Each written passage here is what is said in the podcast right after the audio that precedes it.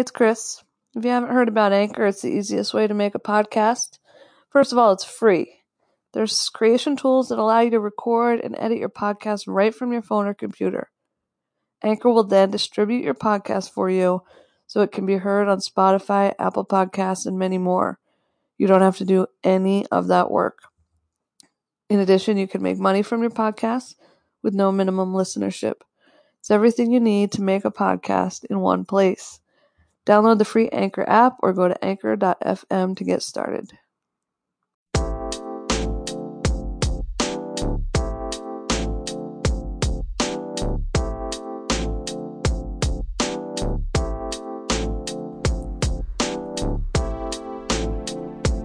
Hey, episode 18.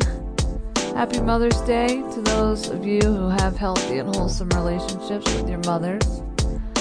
But for many of us, I know this day is loaded, and I hope that you can find some solace here in my conversation with the wonderful Michele Filgate. We sat down to talk about the critically acclaimed anthology that she edited based on her long reads essay, What My Mother and I Don't Talk About, published by Simon & Schuster in 2019.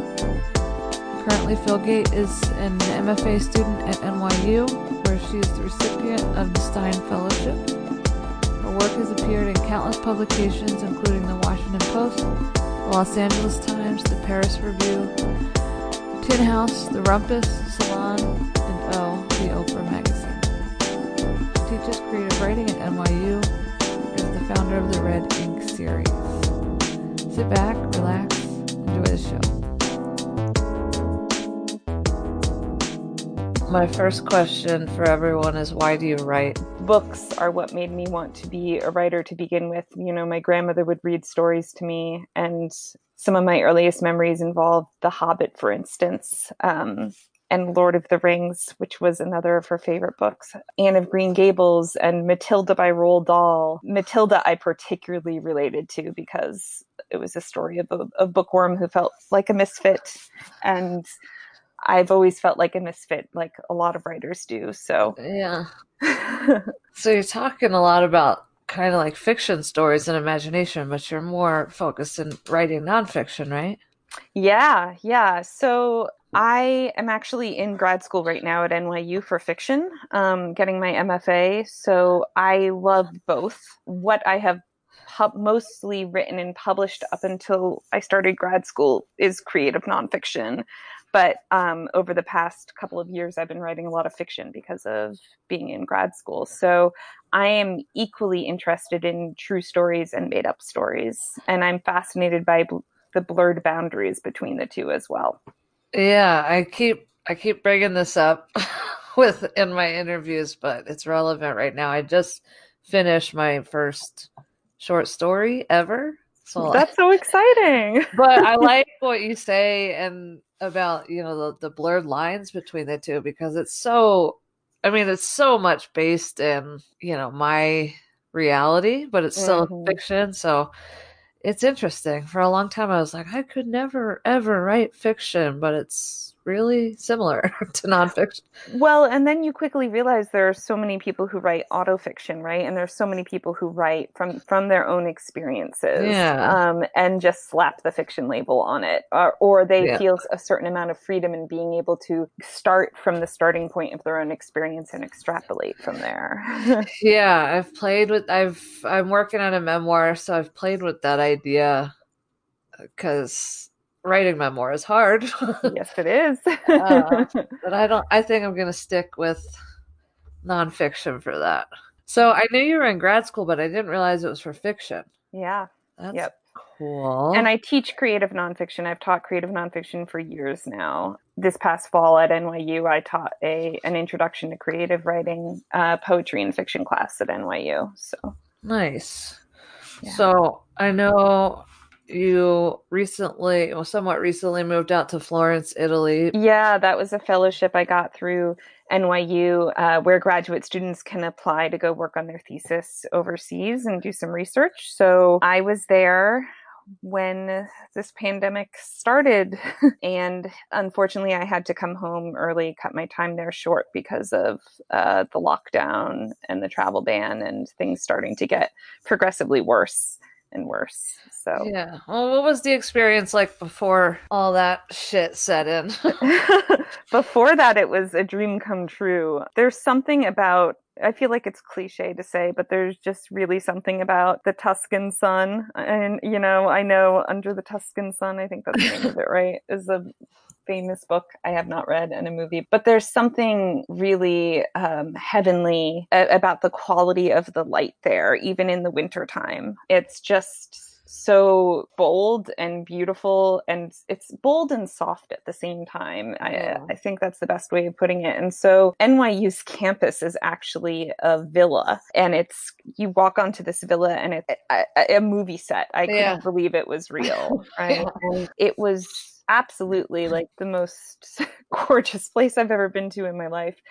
And then I just love, I, I made so many great Italian friends living in Florence. Um, I love the culture there. I love the food. I love how warm people are and how open people are and how important conversation and art and food are there. So I just really felt like it was an incredible opportunity. I was in Italy two summers in a row, but a couple summers ago, I, I went up into like the hills of Tuscany for a week by myself, and I wrote this essay on Tuscany's operatic magic. And like, I, oh, I want to read this. It, it's it's pretty. It's one of my favorite things I've written, but there is like a totally different energy there. I feel like my best writing happened there. Oh yeah, yeah. yeah. It's incredible. Yes, absolutely. It's magic. yeah. I am Italian and I was planning to go to Italy this summer to get dual citizenship. And then all of this happened. Yeah. Oh my gosh. so, so, can you get that? Do you have like, is your, um, were your grandparents born there? Or? Yeah. My, wow. my great grandparents, but you can have any male ancestor from Italy and you can get dual citizenship. That's amazing. Wow. Yeah. so, but that kind of got, you know, postponed. In the future, though. yeah, I hope so. I hope so. All right. So, your anthology, What My Mother and I Don't Talk About, which my mother asked me yesterday, Who are you interviewing tomorrow? What's the book? And I showed her. I was like, You would probably be into this. It's like, we talk now, but it's still, you know, it's it's still a tough relationship, I would say. So anyway, you wrote an essay of the same name, which was published in Longreads about two years ago. Uh, October 2017 is when it Three came years? out. Okay. Yeah. How did the essay give birth to the book? The essay is something that took me over a decade to write. I started it when I was an undergraduate at the University of New Hampshire.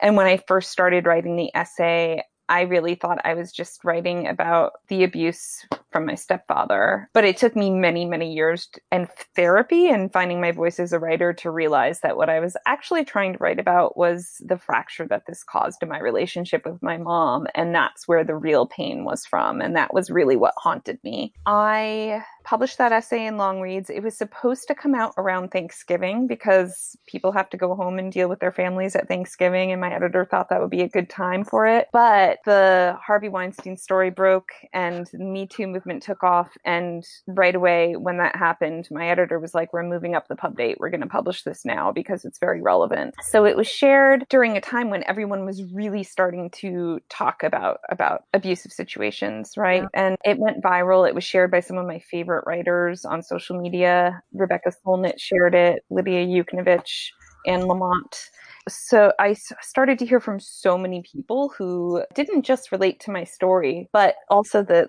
the title of the essay, What My Mother and I Don't Talk About. And it quickly dawned on me that so many people had a story about what they don't talk about with their mom. The idea for the anthology came together almost right away once the piece was published, just because of the feedback I was getting from so many people. I have an arc from AWP Portland. Oh. I don't know if you remember that. I was in the mother wound panel. Yes. Yeah. That so was... you you asked a question, right? And I gave you the. I can't remember how that. happened. Yeah, you were like giving out copies to people. Yeah. So it's like all right, I'll definitely. That was the first time. I mean, I have this story right about what my mother and I don't talk about. Like that is what my memoir is kind of about. So I, I mean, and you know how packed that panel was. Yes. But I remember just feeling so seen in that in that experience.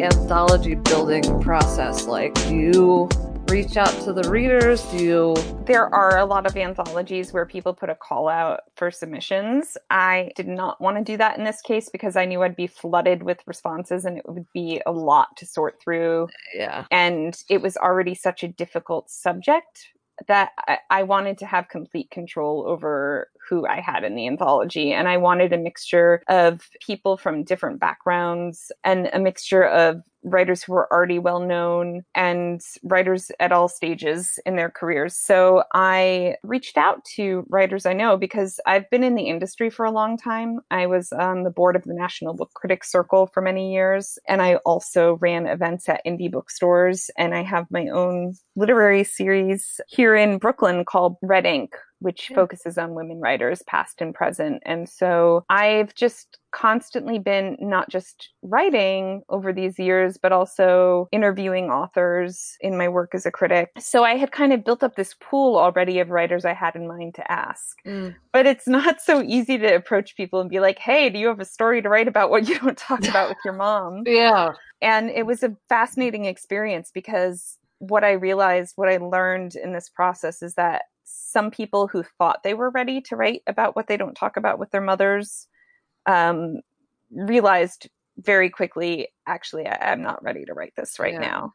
And it should have made sense to me from the get-go because i myself as i said took over a decade to write yeah. my own piece. I approached all of the writers or most of the writers for the anthology in i think february or march right after i got the book deal and they ha- only had until i think september or october to turn the oh, their their essays into me. So that's really not a long time at all to write about such a fraught topic. Yeah exactly also while juggling all their own book projects. Right. Um, that was a really interesting experience. And it was also really amazing to get to work with some of my favorite writers. Yeah. Um, I also found it refreshing that, like, I myself write messy first drafts and it's nice to see that like you know some even no matter how famous you are sometimes you need to write more than one draft of something after you turn it in it's not you know it's yeah it's not like you become a famous writer and you're just going to spit out perfect pieces that right. sometimes there's a process to it and there's always going to be a process to it so. yeah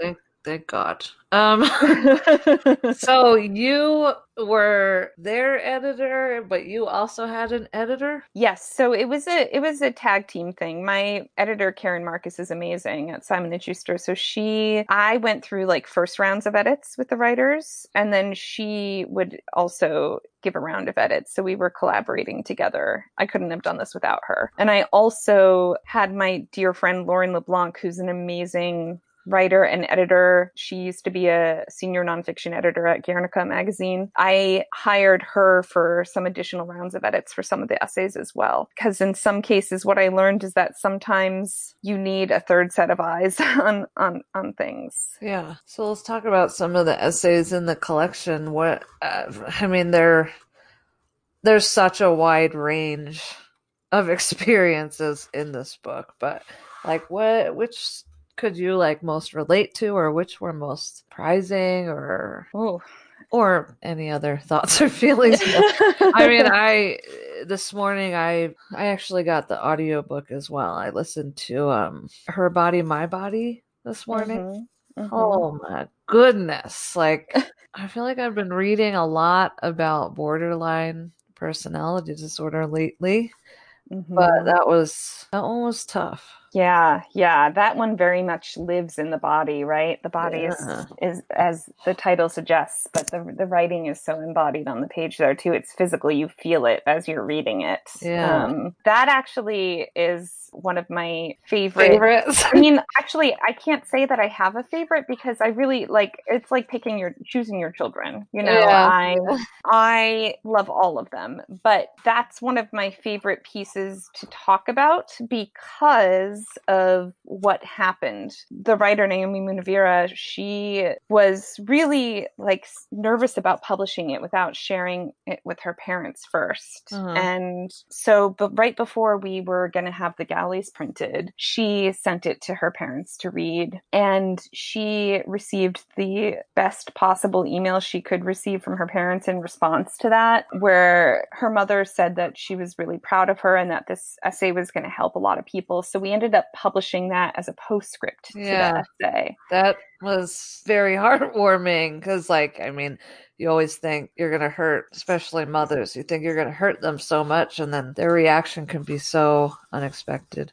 It was truly unexpected and it to me that made the entire book worth it because it led to healing. You know nayomi talked about how that's like one of the most important things that's ever happened to her and so that just shows the power of telling stories the power of breaking the silence as you know the subtitle of the book is 15 writers break the silence. So Right. it just shows how important it can be to get these stories out there right? And not every piece in the book as you know like not every piece is dealing with really depressing fraught topics. Some of them are like the the piece that ends the whole book is very hopeful. Leslie jamison's essay about her mom and trying to realize who her mother was before she became her mom by reading the self published or i'm sorry not self published unpublished Yeah. manuscript uh, that her mother's first husband wrote based on their marriage. So there, there's a wide spectrum of pieces in here. Another one that surprised me is my friend Dylan Landis, who's in the book.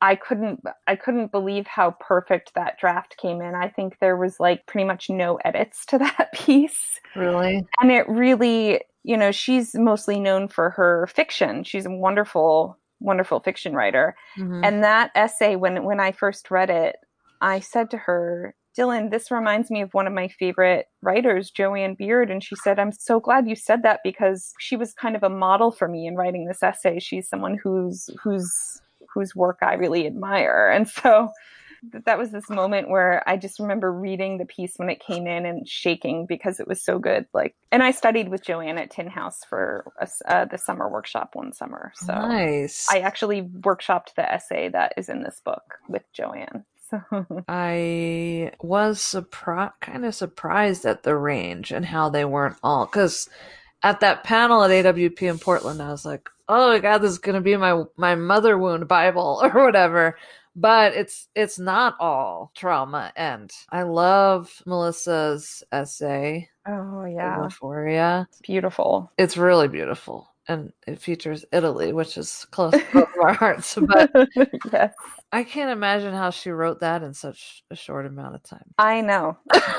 She's incredible. I love every single essay she writes. She really is one of the best contemporary essayists, in my opinion. Yeah, I Um, agree. I just I I I think it's it's stunning how she looks at her relationship with her psychotherapist mom through the prism of mythology. I found that such a powerful tool, right? Because we do think of some of us do think about our mothers in terms of mythology, right? Like we Yeah, even stories about them from before they became our moms like just they they take on this sort of larger than life role in our in our lives and even for those of us who you know people who don't really know their moms that well that can lead to its own set of mythologies right like wondering wondering about the person yeah. Like I recently went because quarantine. I like organized all my keepsakes, like photographs and letters, and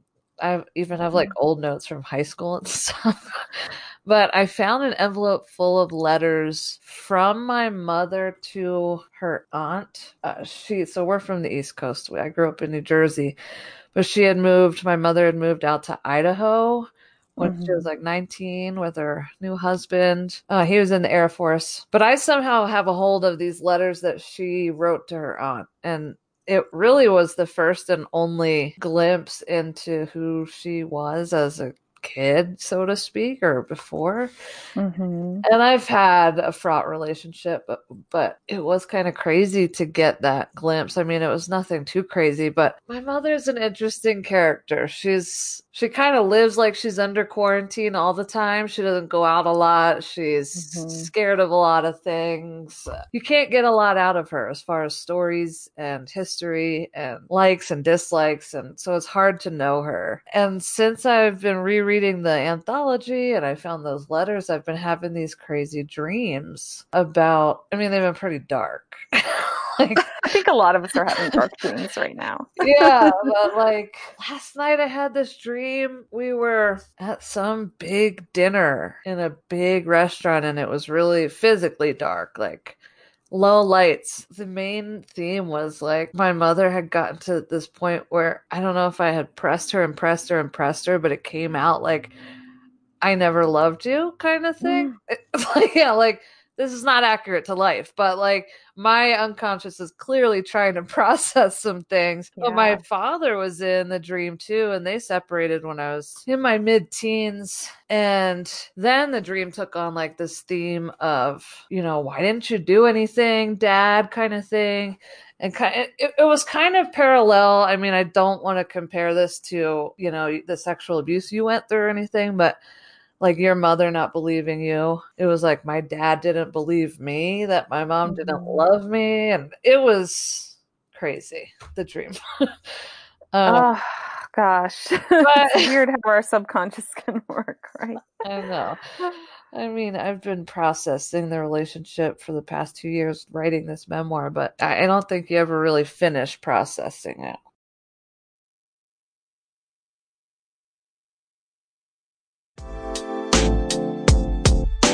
Your grandmother you mentioned that you used to walk by the lake but this Is your grandmother that passed away recently?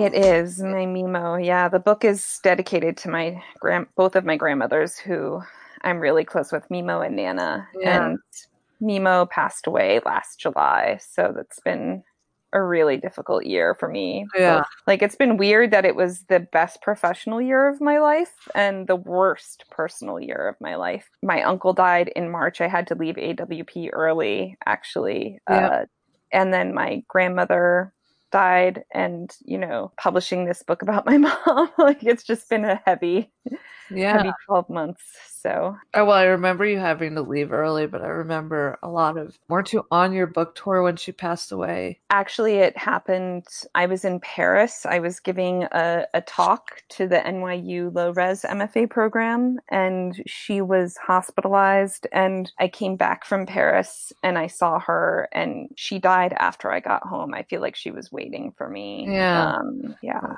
that's beautiful and painful Yes.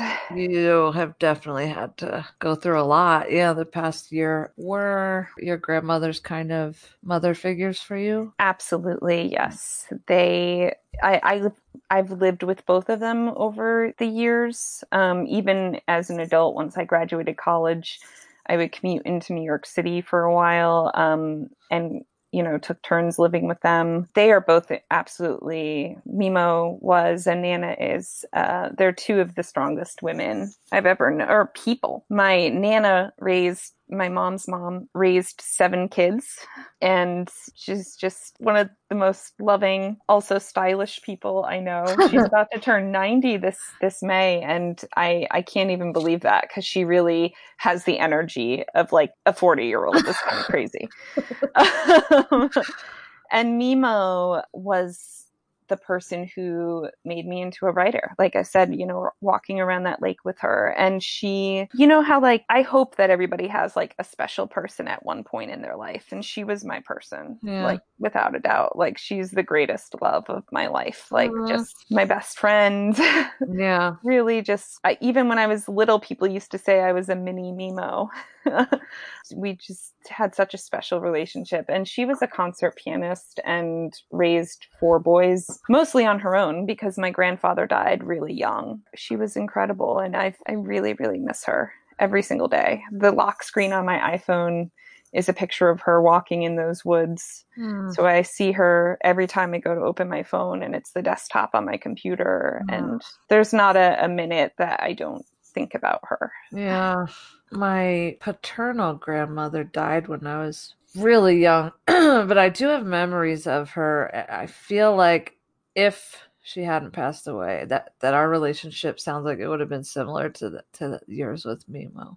Um, oh. How but, old were you when she passed? God, I feel terrible saying I'm not sure, but I mean, six or seven, five, six years old. My father's side of the family is very story based, and like I remember having such. I have such the memories I do have of her are really warm, just warm. Like she had little nicknames for me.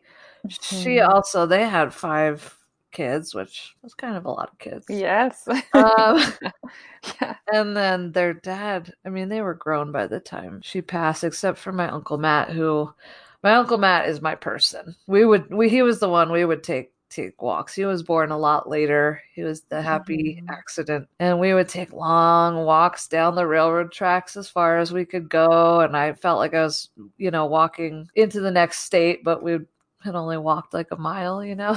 oh yeah. um, but Felt like an adventure. yeah, but I it's crazy. I have memories of her. I just I wonder what what it would have been like to to really know her. That could be a good essay. yeah, and then my other grandmother's still kicking. 85 Italian, crazy Italian grandmother. oh, does she love to cook? yeah stereotypical italian girl oh, that's oh, yeah. great yeah yeah my mom will always send me those silly like italian family memes about food and it's real oh yeah it is yeah. Uh, i'm not italian but my two of my mom's sisters married italian men so i've grown up eating amazing italian food at family gatherings yeah i was so jealous of you all through those uh face instagram posts of food and everything while you're in italy Oh, I want to go back. I know. I miss it. I really, really miss it. forever. I want to go back forever when this Same. is all over. like, how could you ever get tired of it? You can't. You really can't. Yeah. Are you going back, you think? Oh, definitely. I mean, I don't know when, but I really fell in love with Florence. Mm. Um, have you spent time in Florence? Have you been there? Yeah, I was there for a couple days before I went up into the hills. I went to a little area called Pian di Scò, and uh, mm-hmm. it was. Have you seen the movie um, "Call Me by Your Name"? Yeah, I loved that yeah. movie. Is that where it's set? It could have been. I mean, uh, that that's that's the energy. It was like this old, old, old farmhouse in the hills. There's no like road up there. Like you have to take like walk from in town up this dirt road and it was like something out of a movie. It was unreal. That sounds perfect. It was yeah. to be honest. So I would just like walk into town and get fresh produce and meat and cheese and like sit out in the sun. It was like July. Oh god.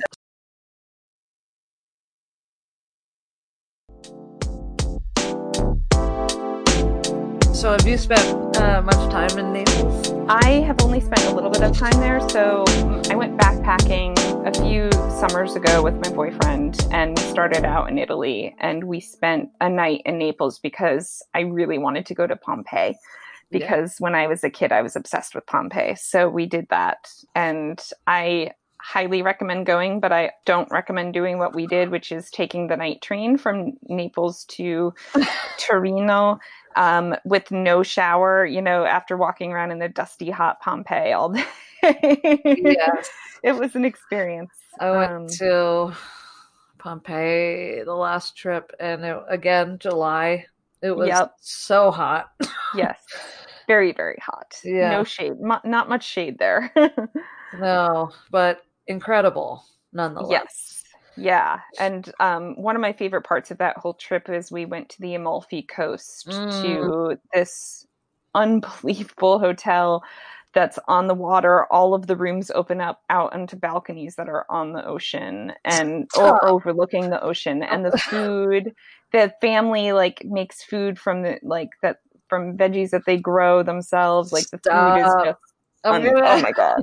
I'm gonna need the name of that place. Yeah, yes. it's called Hotel La Scoglio All right. in Massa Lubrense. It's right across from Capri. yeah, that's what I want my life to be. Like Me too. right writing on the Italian coast for Yes. the rest of my life, maybe. Yeah. Yes. Let's make it happen. Um, what do you think? I mean, I know you mentioned the light and the sun in Tuscany, but I kind of had this feeling like a more creative drive in Europe, period. yes. What do you think that is? It, I, I've been finding it really hard to name because I've started essays, I have travel essays going about like the sense of place and sense of identity and a sense of, I don't know, like uprooting and how it changes your perspective.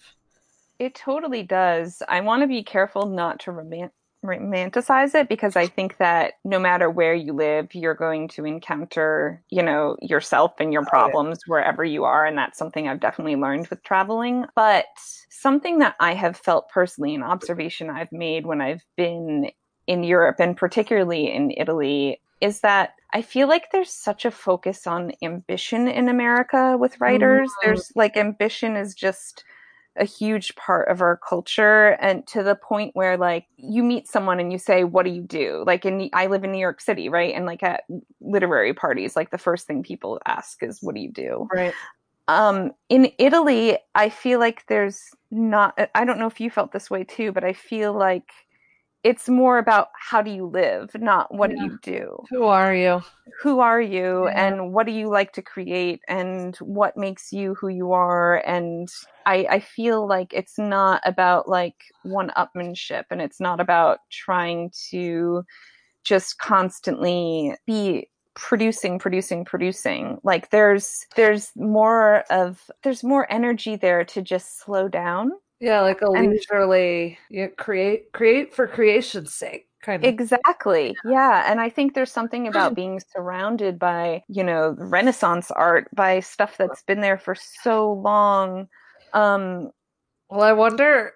I wonder if it felt like that during the Renaissance, though, because, like you know, all the greats like doing making art and inventing from sunup to sundown. I bet it felt a little more competitive. Then. I'm sure. Yes. Well, yeah. yeah, now it's like yeah, it's like a leisurely thing. Yeah. Yeah, I just I think that in terms of like friends of mine who are expats who have moved to Europe, they they don't seem to be as like focused on the the business si- like I I think sometimes we're focused too much on like the business side of things. What does you know where where have we been published? You know how often have we been pub- published? And and i think yeah it, it's important that as a writer you know you you put your work out there that you get published. But when i studied with jo ann beard one of the things she said to me that will always stick with me is that it's not, you can't control the business side of things as an artist and as as a writer and the only thing you you can have control over is the craft Right. and she's absolutely right. And so I observed people who were just really attentive to the craft in Italy while I was there. Like a friend of mine who's an amazing uh, clothes designer and artist, and she's just always making things. Yeah. and it's always so cool. And it's, I, I don't know. I, again, like I said, I don't want to romanticize this because I think it's easy from, you know, me being an outsider, a foreigner to see the way that people are and to be like saying, this is how I see it. Right. Um, so I'm saying it being aware that I am a foreigner making these observations, Right. but that's just kind of what I observe. Well, I wonder too how much that has to do with the difference in the socio-political situations in America versus Europe. For like, I wonder if it's I need to get published or if it's I need to make money. You know, I don't have health insurance or you know, Yeah. things that are given in many European countries that aren't here. Like, if you're trying to make a living out of writing here, it's very difficult. Oh yeah, a lot of people myself included, are not full time writers. You have jobs. You know, I teach writing because that's Right. something else that I'm really good at. But it's and it's something that allows me to pay my bills. Right. Have you heard my next interviewee is uh my mentor and she's a writer. She lives in Athens, Adrianne Kalfopoulou. Have you heard of her? No, I haven't. Yeah. What what is she? Um she was originally a poet. I mean she's still a poet, but she has moved it towards uh a lot more essays. But she thank God she was my mentor because sh again like same thing, no no real focus on the business part of it. It's all about the craft and it's it it was a blessing to work with her. But I feel like that might come out of her Greek roots in a way. It's possible. I want to read her work now. Incredible. Yeah. I'll send some links. Please do. So, what's next for you? Are you still, is your MFA still going? Yeah, so um, I still have two classes to finish um, before I graduate. So I'll either graduate in the fall or the spring, depending on if I decide to go full time or part time for Yeah. the rest of my time there. Um, but it's been a really incredible experience so far. Um, I've had some amazing professors, including um, Darin Strauss and um, Hannah Tinti. Hannah Tinti is, in addition to being an incredible writer, is uh, the founder of One Story magazine that Mhm. publishes a single short story each each time. Um, Mazamin Geste, Julie Orringer, and Hari Kunzru. I, I've I've studied with so many incredible minds. Yeah. So that's been really expansive for me as a writer. Um, to to be just deeply immersed in studying the art of fiction. And I truly believe, even if I do end up mostly writing nonfiction, that it's making me a better writer, no matter what. Um, yeah, I could see that. And I did I didn't realize that until recently actually. In in my program. I graduated in January. But Where did you go? um I just I went to a low res MFA at uh, Regis University in Denver. It's called the Mile High MFA. Um, Fantastic. I was considering low res before I did this too, but yeah. Yeah. Um, can you do are you open to talking at all about your thesis? it's changing. So I feel like I'm not going to talk about it right now just because I don't want to. I can say that um, at the moment it's it's short stories that have a theme, but that's that's all I can say. All right. the Fair. That's fair. I figured I'd ask. Cool. Any other next steps as far as writing? I have a lot of essays I want to write. I seem to keep writing over and over again about grief um, for obvious reasons. Yeah. Ever since my grandmother died, so I think I have some essays that I need to write about about Mimo, and that's really hard. Uh, but I know that I have to do that, and I've been. Re- I've been working on one in particular, so we'll see how that goes. For me, I'm I'm a slow writer with the stuff that is tough to write about. I believe in taking your time and um, not forcing it out of you. Although I am thankful to my good friend, the writer Taylor Larsen, for like essentially locking me in her parents' living room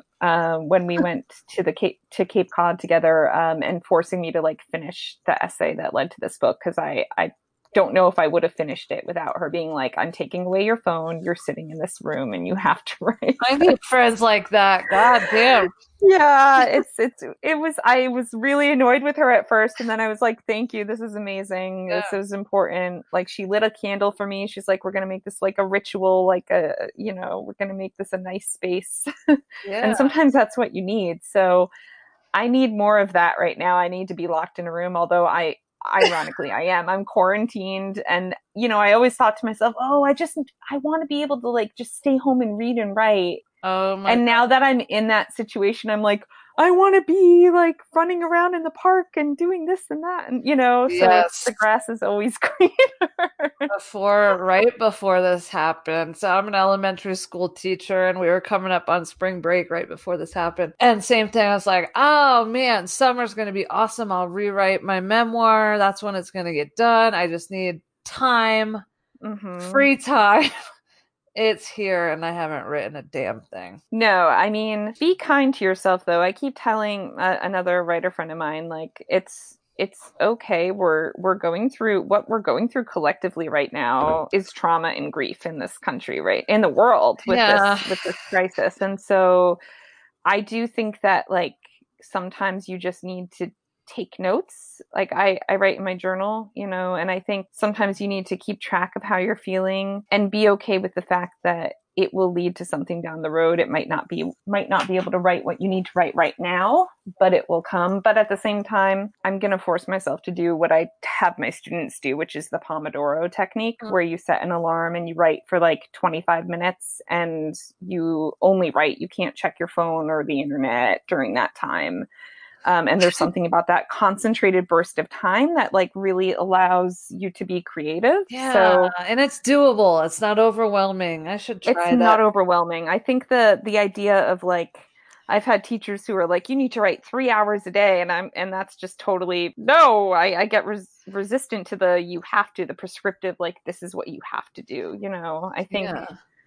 Or I think should- I'm always writing in my head in some ways, and then like sometimes that happens. Like I'll, I'll sit down and it will like all come out in like at least a messy draft. Like will all come out of me at once. Well, I saw uh, a Instagram story yesterday from T. Kira Madden of all her sticky notes and note cards, and I was like, yes, I don't have that. I don't even have that though. I was like, God damn it, am I even a writer? like, of course you are. Everyone has their different I methods. work. You know, I don't work very hard. Oh. Uh, I'm But- overcome with the shoulds right now. You should- Yeah, should. You I think it's easy to feel that way, but you know, I keep going back to Jo Ann Beard, but she is one of my favorite writers of all time, and she didn't publish her first book until her 40s, and she's only published two books so far. And so I'm much more into the idea of slow writing and not having to churn books out all the time, and ha- Mhm. and write some really like if I could write one good book, one book that is as good as The Boys of My Youth, I would be happy. Yeah. I'm going to try the 25 minutes, maybe even today. I think you should. I'll join you. I'm going to do that later. All right. So let's both do that. Okay. I'm also going to send you my Tuscany essay. I would love to read that. That, I think that's the thought that I that left my head earlier. You were talking about how when you when you tr- you know when you're writing in Europe in the middle of the Tuscan hills, your shit is still with you. That's what my essay is kind of about. Actually, Oh, Yeah. I can't wait to read that. cool. That would be an honor. Well, thank you for sitting down with me. Thank you so much for having me on your podcast. It's been a pleasure. Yeah, I can't wait to see what's next for you. I sometimes think there should be a what my mother and I don't talk about too. People have asked me. Yeah. I mean, I've definitely, as I've toured around the country for the book, like I've heard, and I've also just gotten emails from strangers. A lot of people have said they have their own story they could share. Oh. Um, I and I'm hoping that's what this book does is leads to conversation starters for people. sure. Yeah. So. It's good stuff. Well, thanks thanks again. Thank you so much. Have a great rest of your day.